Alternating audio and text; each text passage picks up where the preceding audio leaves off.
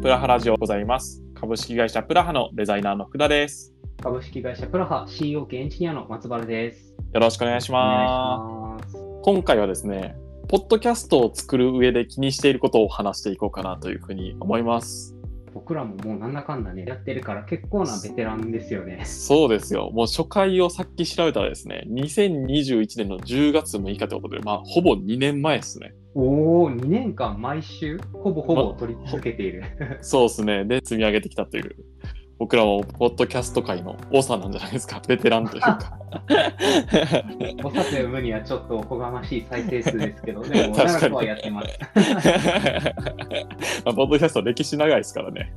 言うてもだいぶ昔からあるサービスなんで、僕らはまだまだ新米ではあるんですけど、まあ、そんな僕らでも、まあ、気にしてることはあるよねとか、まあ、こういうことを大事にしてるよねっていうところをお話ししていければなというふうにはい。思っています。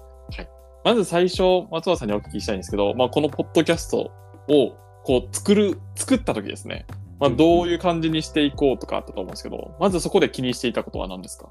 そうですね、やっぱ一番大事なのは何のためにやるのかっていうのをちゃんと決めなきゃと思って、で僕らの場合はもう採用候補者にプラハのイメージが伝わることっていうのをあの意識して、うん、うん、確かにそうですよね。だから本当にプラハに関わることばっかりですよね。今回思い浮かべても、あんまりこのそれた話題がないというか、プラハ以外のこと話そうぜみたいなのがあんまり思い浮かばないですね。最初やっぱり考えた時あの技術的にこう気になるテーマをピックアップしていこうとか有益なうんうんうんポッドキャストにしていこうみたいな話をしてたと思うんですけど、はい多分。それだと78回はできてなかったと思うんですよね。そのあ、そうですかね。有益な情報をやっぱ毎週提供しようって思うとちゃんとファクトチェックしたりなるほど。その方面のちゃんと詳しい人に話を確認したり、やっぱ発信するからにはこう責任が伴うから、結構前準備が今よりももっと。なって気はするんですよね。うんうんうん。それ、実は昔そういうポッドキャストやろうとしたこともあったので、その準備にかかる手間とかを結構知ってたんですよね。ああ、なるほど。これはさすがに、なんでしょう、片手間でこうやっていくにしてはちょっと荷が重いから、もうテーマをとにかく楽に捻出できることっていうのを結構大事にしてました。確かに。もう台本、本当に、あの、まあ、ミーティングに入って、まあ、今日何話しますか？みたいな感じで楽に作っていくみたいな。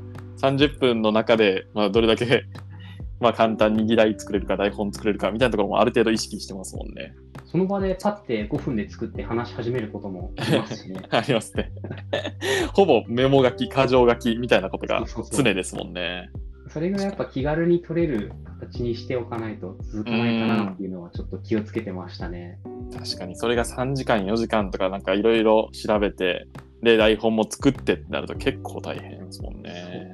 しかもプラハの仕事って基本そのやりたい人がいて、その人がやりたいって思わない限り別にやらなくていいよっていう会社のなんか組織体制というか制度になってるから、はまあみんなのすごい高いモチベーションをこう常に出してもらうタイプの仕事ってあんま続かないですよね。い。うんうんうんうん。みんな飽きちゃうから。そうですよね 確かに。まあ、しかもこうクライアントワークとかにも入ってるから、まあ、そこまでこう例えば週1日そこに費やしますよとかそこまではもうできないっできないですね。ていうところはありますよね。まあ、しかも僕らの場合はもう採用候補者にうちのイメージが伝わればいいなぐらいだから、まあ、それをそれさえ満たせれば気軽にテーマを決めていこうみたいな、そんうな、ん、だね。そうですね。なるほど、ありがとうございます。じゃあまあ目的はそこで決まったと。あとはまあうんこ78回、毎回やってますけど、テーマ決めみたいなところはやっぱ難しかったりします。あ、まさに今話した内容です。あなるほど。そ そこがこのテーマ決めの難しさっですね。こうもう今、台本がないってことが分かったと思うんですけど、視聴者の皆さんに。こういう感じで、あ、どこまで話したんだろうっていうのも、こう、探り探りやってってる感じですね。そう。まあ、それくらい肩肘張らずにやってるから、まあいいという部分はやっぱあるかもしれないですね。でも、のんびりこんな風に撮ってても、割と最近カジュアル面談来てくれる人は、大体、ポッドキャスト聞いてきてくれてるから、えなんか話すことがなくなりますね。ー、確かに。ほぼほぼ会社の制度困難ですとか、クライアント案件困難ですとか、評価制度困難ですとか、いろいろやってますもんね。全部喋ってるんで。確かに。逆にその、まあ、採用の方、あ応募してくれる方、もう、まあ、気になってるところは絶対聞いてるから、気になることありますかって聞いても、多分もう、ほぼほぼ網羅してるというか、まあ、知った状態で来てるって感じですね。だから、何話しましょうねってになることもあります、最近のカジュアル面談は。何話すんですか 逆にカジュアル面談。もう本当雑談ですね、最近このニュースが面白いとか。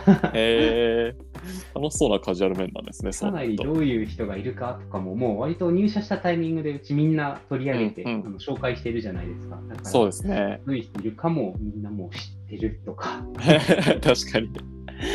まあ、ほぼ全員、このポッドキャストには登場してるんで、その全員とほぼワンオンワンしてるくらいな濃密な、そうです、そうですす。なんでかね、内容量がありますもんね。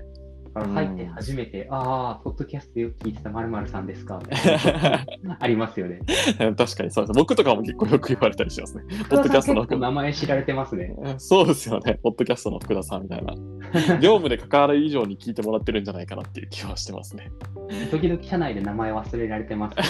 ああのスタンプの人誰でしたっけ？そう僕のスタンプがアンタイトルドっていう謎の名前で登録されてるんですけど、アンタイトルドの人誰でしたっけ？みたいな。あの本名なんだっけアンタイトルドもわからないし、名前もわからない。両方もわかんないっていう 不思議な感じですね。不思議な感じ。なるほど。で台本を、まあ、ある程度箇条書きにはして作っていると思うんですけど、ここはやっぱり続ける上で大切だったりしますか？うん、やっぱこれには触れておきたいっていうキーワードぐらいはやっぱ置いておかないとフリートークうんしたんですけど、あんまりうまくいかなかったので、おー作っといた方がいい気がしますね。なるほど。松原さん結構、ポッドキャスト常連者というか、いろいろやってるんですね。ポッドキャストこれまでとか YouTube とか、とりあえず試しましたからね。ああ、あ確かに YouTuber もやってましたもんね。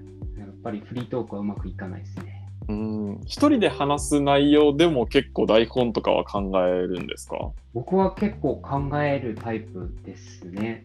その場で喋れるほどの知識量はまだないですね。あそうなんですね。でも皆さん多分知らないと思うんですけど、驚くべきことに松原さんは台本書くのがめっちゃ早いんですよね。なんか今日 これについて話しますかって言ったらもうブワーみたいな話したけどダダダダダダダダってできてものの3分から5分くらいで出来上がるみたいな。台本だけ作り続ける仕事ないかな。脚本家じゃないですか、それマジで。いやだから、うこういうのん、話したいな、この人こういう質問聞いたらこういう話出てくるかなとか、そういうのを掘るのはすごい好きですね。だから、だから続けられたっていうのもあるかもしれないですね。僕が台本書けって言われたら、やっぱそれなりにどうしよっかなみたいな感じで結構長く考えちゃうタイプなんで、そこが結構松葉さんを補って、台本が綺麗にできてきたっていうことはあるかもしれないですね。素早く書くのが好きなんですね、細かく、正しく書くのは苦手なんですよね。なるほど。パッと台本書くのにもと とても向いているという感じですね。あとは、継続することと書かれてますけど、やっぱり78回、まあ、ほぼ毎週、まあ、この時間やりましょうっていうところで継続するのが大事ですか。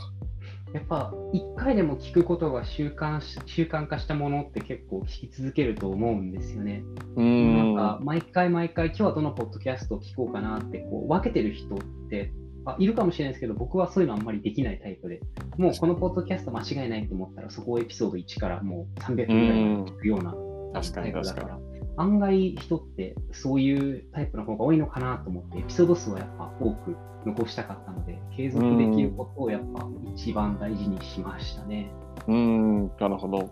まあ、その上で、最初の方は結構収録時間長くて、あの、うんなんですかね、1回の、えー時間とかも40分とか50分とかかかってる回もありますけど、うんまあ、そこから徐々に徐々にこう洗礼されていって、やっぱ30分くらいでパパッと話して、聞く側もなんか聞きやすいくらいの方がいいんじゃないかみたいなので、うんまあ、ちょっとこう、こっちも継続しやすいし、聞く側も継続しやすい形みたいなのは、こう、徐々に整ってきたのかなと、僕個人的にも思ってはいますね。途中でちょっとずつ多分再生時間短くなりましたね。初回の台本とか今見たら割ともう全部喋ろうとしてますね。うーん、確かに。本当に何行ですかね。結構な分量ありますからね。結構ありますね。全部喋ってる。これはよよろしくない。今だったら3つぐらいに分けたいですね。確かに。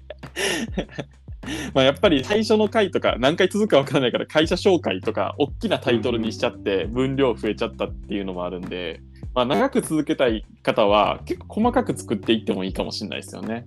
そんな気はしますね。うんもっともっと分けるべきだな、これは。そうですね。会社紹介前半中半中編後編とかなんかそんな感じで、なんですかね、最初台本をある程度バッて作って、まあこれ何分くらいになりそうかなみたいなこう、ある程度概算できたら、まあもっとよりいい作り方はできたのかもしれないですね。うん。こう僕らの反省からよかったら学んでくださいという感じですね。うん、そこから徐々に徐々に30分くらいの枠には収まってきた感じですね。うんうんううんんうんうん。なるほどあとは、えー松田さん、自分が聞き手の場合は事前に質問を考えておくということで、これ、福田さんやってたりします？なんか質問事前に書き出したりしてます？いや僕は逆にやらないタイプなんですよね。結構気になったことがその話の中でできたりしますし、あとはは、なんかこう台本用意してても、その質問がこの文脈上合わない時みたいなのがあったりするんで、僕はできるだけその、なんか話したそうだなとか思ってるところを、こうその場で聞いていくみたいなスタイルにしてますね。ああ、僕それだと質問出なくて、なんか事前に考えておかないと出せないから、えちゃんと書いー、てたんですけど、タイプが違いますね。確かにで出せるのはすごいな。いやいや。でも松原さん、やっぱり結構、なんですかね、あの、新入社員紹介とか、はいはい。まあ、他の方ゲストに来てもらう回でも、まあ、こういう内容聞きたいんで、最初に書いてもらえますか？みたいなんで、聞いてたりはしますもんね。そうですね。うんうんそこから、まあ多分こういう話するのかな、じゃあここ聞こうとか考えておかないとう出ないんで。すね。その場だと、なんか、週末何してますか？以上、広げられない。そんなことないでしょ、別に。めちゃめちゃ雑談苦手なんですよ。ああ、なるほど。決められたことの方がやっぱ話しやすいですか？話しやすいリクルートにいた頃とか、そのはい今も仲良くしてる先輩がいるんですけど、はい。最初その人と、あの、なんか会社のキックオフみたいなイベントで、そう隣の席になって、たまたま僕とその人だけ先に着いちゃったから、二人で、今まで言葉交わしたことないから、すごおい気まずいなと思いながら、僕の方から勇気出して、ここまではどうやって来られたんですか？ー 電車だよ。ああ、そうですよね。で終わって、終わっちゃうんですか？終わって、その1年後ぐらいなんかだいぶ仲良くなって、いや、マジで松原コミュ障だなって思ったよって 言われるぐらい雑談苦手なんで、考えておかないとそう何もなんですね喋れない。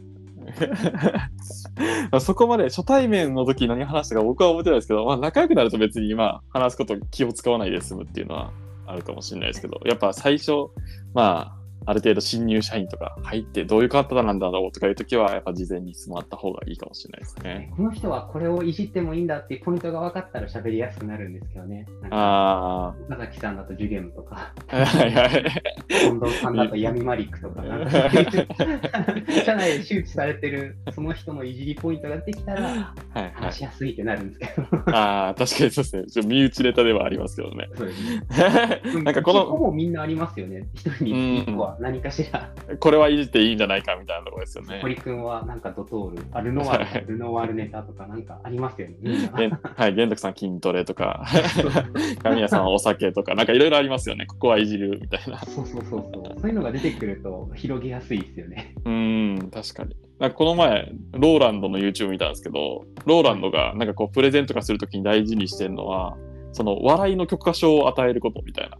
最初に自分のその話は笑ってもいいんだよとか、いじってもいいんだよっていうことをその伝えるために、なんかこう、最初アイスブレイクをすべきだみたいな話をしてて、それ結構近いのかなと思いました。だからなんかこう、へープレゼンの時とかに、いや今からプレゼンするのは本当にいい商品です。みたいな体で話しますね。みたいな感じで、ちょっとひこう、なんですかね。こう、アットホームな雰囲気を作るとか、なんかこう笑えるみたいな、この人なんかちょっとジョーク言うんだ。みたいな雰囲気を作っておくと大事っていうのはあるらしいです。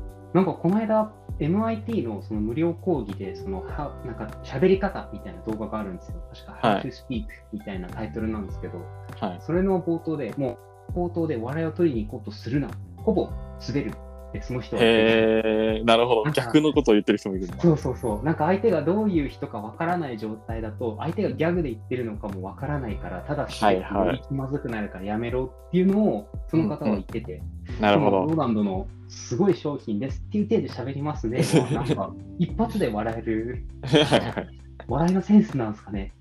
そうですね。あとはまあローランドをこう知ってもらえてるっていうのもあるかもしれないですね、ある程度。この人は、まあ、ある程度そういうジョークも言う人だよねみたいな、テレビでよく見るよねっていうのがあるから、ローランドだから通用するみたいなのはあるかもしれないですね。でも、誰が相手でもクスッと、誰が言っても誰が相手でもクスってくるつかみ、やっぱ考えておかなきゃダメっすね。そうですよ。松原さんもだからプレゼンするときはぜひ、つかみギャグ持っててください。はい。めっちゃでも、ローランドのその動画知ってたら僕恥ずかしすぎますね。めちゃめちゃパクってきとるやんって。確かに。他の人にもろバレするみたいな。自分なりのやつ作っていかなきゃいけないですよ。難しいな。ちょっとこれは台本のようにはいかない 時間が必要ですね。確かに。その場にも応じてはありますからね。TPO をわきまえて。うんあとは最後に自然体と書かれてますけど、ここは結構大事にしてますか、そうですね、長く続ける上でやっぱ大事だなと思って、僕、YouTube はあの当初、ハイテンションエンジニアっていうよくわからないキャラ付けで 始めたと思うんですけど、はいまあ続かないですよね、僕、そもそも。なぜ、なぜハイテンションエンジニアにしたんですか、じゃもうこれは伸びるって思ったからです。あ。ハイテンションで言っときゃ伸びるだろうって思ったんですよ。みんなハイテンションな人好きだよね。だからハイテンションエンジニアにしようという。そうそう。いや、めったにいないじゃないですか、エンジニアでそんなハイテンションで喋る人。だからこれはまだ空いてる市場だって思ったんですけど、はい。でも、ね、無理っすよね、さすがに。作るのが大変でした。ことは続けられない。多分3回ぐらいしかハイテンション維持できてないんじゃないですか。4回ぐらいからマジっすか？そんな感じでしたっけ？えー、気になる人は、あの、ハイテンションエンジニアで本当に YouTube で検索してもらえたら、今でも動画は残ってますもんね。そろそろ消します。もう。やばいやばい一気に視聴回数上がるんじゃないですか、これを機に。もしかしたらい。や、そろそろ消しますねと。2回目の撮影秘話は結構涙もので、僕、あの時、はい。熱出して喉痛い状態だったんですよ。えー、でも、やっぱ習慣化しなきゃと思って、そのコンディションでハイテンションで撮ったんですよ。あれの反動で次からなりました。いやいや、2回目で代償払うの早すぎますって、ちょっと。多分病の苦しさとハイテンションがどっかで僕の脳で多分結びついたと思うんで。ハイテンションになると、ちょっとあの病の記憶がみたいな。気になる人、気になりすぎますね。僕もちょっと2回目をもう一回振り返ってみてみま2す。回目よく見てもらうと、あんまコンディション良くないから、無理してる感があるんですか？無理してる感があるはずですね。成じゃあ功かったな、あの時。あ、そうなんですね。全部一実は発撮りなんで、そう、7回ぐらいやり直してるんですよ。へえ、確かに編集入れてないですよね、あれ。編集がめんどくさいから全部一発撮りでやろう って逆に。じゃあ途中で噛んだりとかしたら、まあそれはそれで通すんですか？もうそれはなしってなって、もう一回やり直すんもうですか？なし。噛んだらやりえ直す。えー、やば。すごい。逆に編集入れた方が絶対楽な気しますけどね。本当ですよね。でも多分20分のやつで19分時点で噛んだらさすがに心折れて編集頑張ってたかなちょっと思い出せないですね。ええ自然体でやらないとやっぱ持たないですね。うん、確かに。だからまあ、この78回までずっと同じテンション、同じ口調で続けてありますもんね、松倉さん。これがもう素ですね。もうテンション低く淡々とやるのが自分だから、これで、これじゃないと78はね。皆さんも自然体でぜひ続けてほしいですね。やるには。うん。福田さんは割とキャラ作ってますか？どうすかね僕、最近やっと自然、最近っていうかまあ、ここ半年す、1年以内くらいは、やっと自然に話せるようになったかなと思うんですけど、そうなんですね。1回目とか2回目はめっちゃ緊張してました。えー、だから緊張してすごい声低いんですよね。みんな一番聞いてると思うんですけど、会社紹介の回とか。はいはい。そこが一番多分下手というか、あんまり僕の、なんですかね、うまくいってないと思います。話は。そんな声低かったですか？今よりも。いやー、緊張してましたね。完全に喉が閉じてました、あの時は。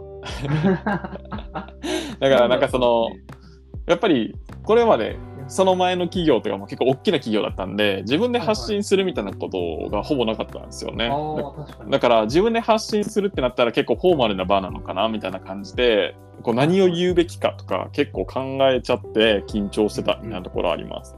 今はこう編集でカットとかできるんで、まあもう全然なんか何言ってもいいか、何言ってもいいかまではいいですですけど、まあ編集が邪魔、あの、めんどくさくならない程度には全然こう自然体でいこうかなとは思ってますね。福田さんの編集能力がどんどん向上してきたことも影響してそうですよね。まあ。何か間違えたら切ればいいかって 思えるようになった。そうですね。編集ソフトとかツールとかも、この前、あの、プラハの A 仕事共有っていう、その全体定例の回で話したんですけど、まあ結構いろんな変遷があって、今の編集作業に落ち着いているみたいなところがあって、まあなんかこうカットとかを自動化したりとか、空白抜いてみたりとか、うん BGM をなんか付け方とか、なんかその環境音の消し方とか、なんかいろいろこう試行錯誤してここまで来てる感じはありますね。いや、てっきり僕、これ撮り終わった後、ちょっとトリミングして、はい、アップだと思ってた。あんなに、あんなに丁寧な作業してくれてたんだ。感動しまし 昔は結構そのもう撮ってらしみたいな感じでしたけどやっぱちょっと再生回数があんまり伸びないなみたいなのを思ってて徐々にこう編集していって再生回数が伸びたっていうのがあったんで。ね。へはいーだからやっぱりちょっと聞き手としても聞きやすい音声大事なんじゃないかなっていうところで気をつけてはいましたね。確かになんかすごいいいポッドキャストのチャンネル見つけて、うん1エピソード目とかに行くと、あれなんか聞きやすさが違うなって、さらに気づくことありますよね。そうですよねマイクの音質とかなんかその音とか。ありますね、うんありますね。そうですよね。でそういうのなんか続くとちょっと聞きにくいからなんか他のやつ聞いちゃうかみたいな離れちゃったりもするじゃないですか。うんうん。だからそういうのはできるだけこうなくしたいなと思ってはいましたね。一定以上の品質に持っていくっていうのは大事なんですね。そうですね。何事もそんな、そこが大事なんだなとは、このあれで、ポッドキャストで痛感しましたね。なんか人って、その匂いとかも、その徐々に感じるんじゃなくて、一定の域値超えたら、ピーンって感じるらしいじゃないですか。えーそうなんですか？らしいですよ。なんか、臭いっていうのは、もう一瞬で来るらしいです。なるほど。で、あんまりなんか、じわーっときたら臭さは感じないんですか？じゃあ。じわー気づかない可能性はありますよね。速度とかえー人間って気づかないんですよ。だからなる、ほど。車が今100キロで動いてようが、30キロだろうが、その道路の振動とか、そういう今までの経験から類推してるだけで、はい。振動とかもないとえころで30キロ、100キロで走っても気づけないはずで、加速ー、度しかなるほど。あの内耳でキャッチできないからみたいなことを昔聞いたんですよ。なるほど。それと一緒で、多分匂いももしかしたら、じわじわじわじわって匂ってきたら、可能性はありますよね。自分の体臭とか、そうですよね。はいはい。確かにそうですよね。慣れちゃってるから、家にいたら匂い気づかないとかもありますもんね。加速度がニュって上がると大事なんですね。そうそうそう。うーやっん。ぱわかんないですけど、ポッドキャストもなんかそんな不快じゃなかったとしても、なんかある一点を超えると急に不快に感じ始めるはいはいはいレベルっていう。のがあるのかもしれないですね。うん、だからなんかこう、プツプツ音が入ってたりとか、途切れ途切れだったりとかすると、なんかいきなり、あ、なんか聞きにくみたいなのはなったりしますもんね。ありますね。音割れしちゃうとか、そういうのも気をつけないといけないですね。うん、その辺は結構作る上で意識してみてもいいかもしれないですね。福田さん、いいマイクは結局買わないんですか？そうですね。僕なんか、なんだかんだこの iPhone に付属してるマイクをうん純正のマイクを使ってるんですけど、それ意外といいっていうことに気づいて、音質がそんなに悪くないんで、ずっと使ってますね。それ言われて思ったけど、僕もそっちに揃えた方が良かったかもしれないですね。なんか僕は 今使ってるから、多分ちょっと音量差ありますもんね。ああ、確かにそうですね。でもなんか、前より全然ないですけどね。まあ一時期なんか、ヘッドホン変えた時とかは、結構音質に差があったりしたんで、わざわざヘッドホン買ったのに音質下がる。悲しかったですね、あれは。そうっすね。だからまあ本当にガチでポッドキャストやる人とかは家にやっぱマイクとか買って、じうんうんあのウィンドスクリーンとかつけて吐息が入らないようにとか、その辺までやるともっとクオリティは上がって再生回数伸びるかもしれないですね。映画館とかだと普通のなんか会話ですら、なんかすごくいいシーンに聞こえますよね。確かに声がいいだけで。音がから。そうそうそう。確かに確かに。それくらいのやっぱ、うん、目指すとより良くなるのはあるんでしょうね。うん。うん、やっぱよくポッドキャストとかやられてる方、いいマイク持ってますしね。そうですよね。うん。まあ僕らは完全に手軽さ重視でいろんなマイクとか、ね。純正のやつとかでやっちゃってますけど。続けられること前提で。そうですね。その辺気になるよっていう方はすいません、ちょっと これからも我慢していただいてって感じですね。ですね。はい。まあ、あと、そうですね。まあ、僕が気にしてることは結構聞く手、聞き手側になることが多いんで、まあ、あくまでサブであるってことを結構意識しながら話してることが多いかなと思いますね。うんうんなので、なんか長く話しすぎなかったりとか、まあ、相づちを入れるっていうところに結構徹するっていう感じにしてます。まあ、これもなんか、感覚確かにすごくやりやすいですね。そうですよね。なんか、いい YouTube とか、結構再生回数伸びてる YouTube 見ると、メインの話してる人がこう一人がこうフィーチャーされてて、もう一人の人はあんま話しすぎなかったりとか、カメラマンとして後ろにいるみたいな構図がよくあると思うんですけど、うんうんやっぱそういう方が、こう、誰が今回は主役で、どの人の話を聞けばいいんだってこれは分かりやすいのかなと思って、うんうんそうしてる節はありますね。確かになんか割と毎回どっちが聞いてどっちが話してかみたいなのがはっきりしてるからなんか自分は結構そのボリューミーになんか詳細なところまで話していこうとかうんなんか考えながらやれるからすごいありがたいですね。そうですね。だからまあ、ファシリテーターみたいな役の人を結構入れると、まあ、ポッドキャストはいいのかもしれないです。一人が話すっていうよりかは、二人とか、まあ、三人とかでやっていくみたいなのが、多分やりやすいのかなと思います。役割って大事ですね。うん、そうですね。僕がよく聞くポッドキャストもあの説明する役の人とその、うんうん素人視点であの、はい気になることを聞く人となんかちょっと、あの同じレベルの専門家としてツッコミを入れるはいはい人みたいな、ああ、そんな感じでや。ってたりしますね。ああ、いい役割ですね、それは。なんか、漫才のトリオみたいな。そうそう。でも3人でポッドキャスト、遠隔は無理だと思うんですよね。どうしてもかぶっちゃうから。僕と福田さんは2人でずっとやってるから、あそろそろこの人喋るなとか、はいはい察。して被らないように気をつけられますけど、3人だと、どうしても社員紹介とか僕ら決めてますもんね。今回はそうっすね僕が聞き手になりますとか。はいはい。だもう一人はちゃちゃ入れるとか、本当に気になることだけ言っていくみたいな感じになりますね。うんそうしないと被りますね。どうしてうも。ん、確かにそうですね。あとは、まあ聞き手は僕やること多いんで、なんか、あんまり知らないふりをして実はやっていることもあったりします。えまあ、プラハの正路とかなんで、まあ、僕も知ってるよっていうのはあるんですけど、あそれってどういうことなんですかとか言って、えこいつめっちゃアホみたいな感じでもしかしたら視聴者の人に思われてるかもしれないですけど、まあ、まあ、アホ。あそうやったのか。そうか、そうか。いやいやいや、急になんか、福田さんが自分の株を上げた。いや、なんか、ここ、いや、そうですね。ここまで聞いてて、この人何も分かってなくて話してるのかなって言われたら嫌やなって、なんかいきなりこうピンってきたんで、ここは言っとかなと思って。はい、今、そう、センサー、域値が超えて、話したいってなりました。今急に台本になかった、あれなんか揚げが入ったぞって。そうですね。ちょっと言っときたくなっちゃいましたね。はい、気持ちよく、はい、気持ちよくなりたくなっちゃいました。福田さんと一緒にね、台本を考えてます。は いえーピエロを演じてくれている。言わせた感すごいな、これ。いやいやいや はい、という感じですね。まあ、あと、まあ、その回を聞いていただくことも多いと思うんで、1回だけの回ですね。まあ、その回で完結しないことは、まあ、前回の回とか、何回の回に話してますみたいな内容を補足したりすることで、他の回に誘導したりとか、まあ、そういったところも気をつけていったりはします。うんうんうん、というところで、まあ、そんなところが僕たちが気にしてるところですかね。そうですね。いやえ？ーよく来ましたね。そうですね。いやー、なんか2年間もやったと思うとなかなかすごいですね。どの回が一番面白かったですか？えー、どの回でしょうね。記憶に残ってる回。記憶に残ってる回なんだろうな。えー、あります？松原さん。あります？福田さん。ないんだ、二人とも。いやでも僕はやっぱ初回かなって思いますね。初回がめちゃくちゃ緊張して大丈夫かなって。なんか1時間前くらいからそわそわして、スタートしたっていう記憶があるんで、うんうん。なんか初ふ回はしてたんですね。してましたね。大変だったなって思います。あとは、なんか、社員旅行を僕に報告する会っていうのが第何回だったかな。社員旅行行ってきましたよってなんか言った気もする。そうなんですよ。44回、44あー回、それです社員旅行しましたよって。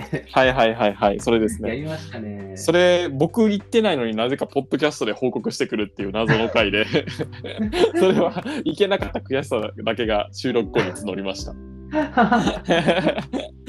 その回も結構覚えてます。坂道ダッシュって書いてあるから、この時はまだ僕が走れたんですね。なんか それも懐かしいですね。確かに、もう松浦さんは膝がなくなりましたからね。ですね膝が消滅したんで。えー、坂道ダッシュなんていいいいなーって思いました。過去の自分を羨んでる膝を怪我されてからは走れてないということで。試しに走ったら3日ぐらい膝痛くてなくなったんで、ちょっと本格的にやばいですね。それはやばいですね、なかなか。ぜひいたわってもらって。はい、これかも、なんかバーチャルオフィスあのオフィス見学をポッドキャストでああ、よ、代々木上原ですか？そうです、そうです。はいはい。飯田橋もやりましたね。。やりましたね。うん、うん。なんか、これこそ本当にプラハラジオだなと思って、本当に何も テーマはそんなに考えずやってる、確かにゆるさが、ゆるさがすごい伝わったなって。今日出社するからやりますか？みたいな感じでやるっていう。映像ないけど伝わるんじゃないですか？まあ気になったら来てもらえれば一緒みたいな感じで言って結局来てくれる人はいなかったんですけどね、残念ながら。カジュアル面談対面でしたいですみたいな人はいなかったですけど、まあ、それもそれで僕らの思い出にはなりましたね。逆になんかあれだけちっちゃいオフィスでこれだけちっちゃい会社だとなんかやるときすごい緊張しそうですね。もうその空間に2人しかいないじゃないですか。はいはいはい。確かに。でも僕行きましたよ。カジュアル面談、会社に。当時はあんまりリモートって文化じゃなかったんで。ああ、の、四谷オフィスに行って、リカヤンと松原さん3人って感じでしたね。そうでしたね。はい。まあの確かにめ時はなんかリファラルだから、まあそっか。にね、なんかすごいことをされることはないだろうって すごいこと。思ってたんですけど、僕一人で週末とかあのオフィス行って対面で面談した人がもうあの偏見が、まあ、あのそんなすごい偏見ってわけじゃないですけど、はい。ゴリッゴリにもう全身に入れ墨入られてる方が いらして、その時はちょっと、ちょっと怖かったです。死を覚悟したんですか？怖かったです。ちょっと怖かったということだけお伝えしておきます。多分これ以上詳細を掘ると、もしかしたら闇が見えてしまうかもしれないんで。いやちょっと怖かったです。何をされたんでしょうか？わからないですが。